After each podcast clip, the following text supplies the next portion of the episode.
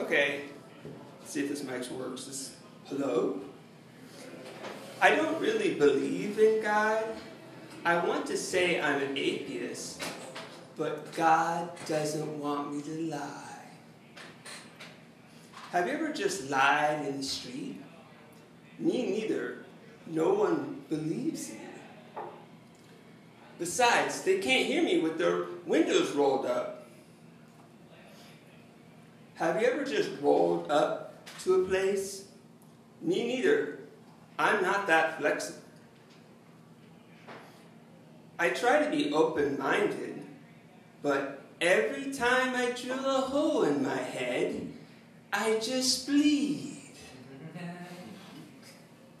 I asked a scientist why blood is red once, but they said it's red all the time. Time is weird, right?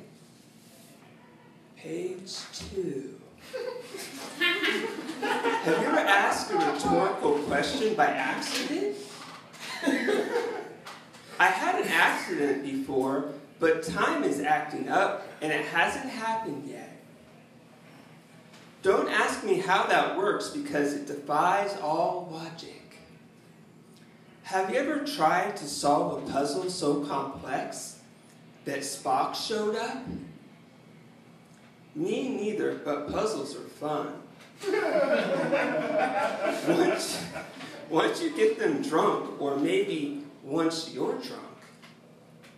Yesterday, I tried to solve a crosswords puzzle, but there was not one fuck in the whole thing. Holes are fun. I mean, the right holes can be fun.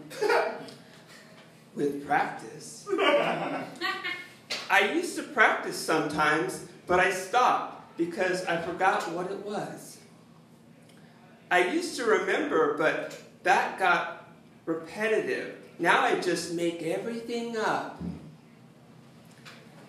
Imagination is the key, but I can't figure out what to. I had a figure before, but it turned out it was my shadow. Have you ever had a shadow on your heart?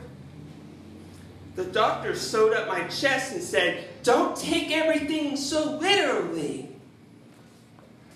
Oh my God, I ran out of jokes. I should have brought page 3. I guess I'm gonna... Well, that was my persuasive speech.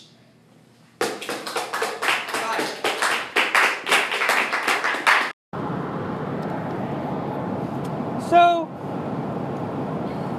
I went back to the drawing board, but when I got there, I forgot what I was going to draw. My mind plays tricks on me sometimes, but it never gives me a treat. Dr. Mario said I was funny, but I think he's on pills.